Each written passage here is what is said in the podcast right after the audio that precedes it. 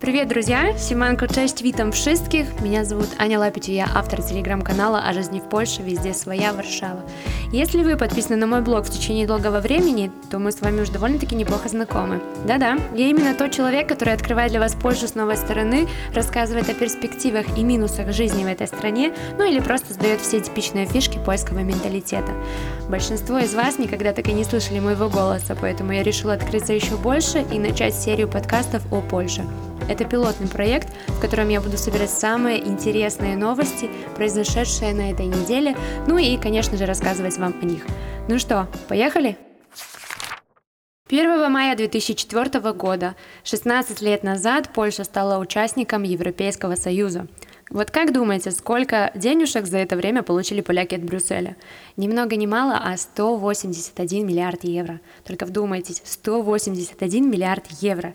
Причем за эти же 16 лет в казну ЕС поляки вложили всего 58 миллиардов евро. Выгодно? Капец как выгодно. В Польше я живу уже больше 7 лет и скажу, что вступление в Европейский Союз является одним из самых значимых и крутых событий в современной истории страны. Стало известно, сколько поляки заплатили за то, чтобы самый большой самолет в мире, принадлежащий Украине, Антонова Мрия, прилетел в Варшаву. Это 1 миллион 600 тысяч долларов. Что-то типа около 6,5 миллионов злотых. Возможно, такая сумма кого-то удивит, но я скажу зря. На самом деле это немного. Украинцы скинули ценник, потому что поляки неоднократно хотели заказать этот же самолет себе ранее. Все время было дорого. Вообще, конечно, странное решение платить такие деньги другой стране, когда у поляков есть же свой авиаперевозчик ЛОТ. Власти тоже уже это поняли, поэтому теперь медицинскую помощь и масочки из Китая доставляют только польские авиалинии. Вот еще одна новость, связанная с самолетами. Ирландский лоукост Ryanair – в связи с коронавирусом планирует уволить около трех тысяч человек. Цифра, конечно, внушающая. Увольнения коснутся прежде всего пилотов, стюартов и стюардесс. Если уже говорим об увольнениях, то стоит вспомнить о неофициальной новости, которую доносит польское информационное агентство «Польская агенция Просова».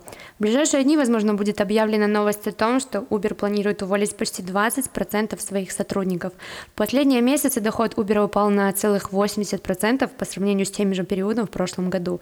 Если говорить об Uber Eats, это доставка еды, что-то типа Яндекс Еды в России, то ситуация выглядит, конечно, немного лучше. В режиме самоизоляции люди стали заказывать еду онлайн больше и чаще, поэтому в последние месяцы фирма наблюдает небольшой рост заказов.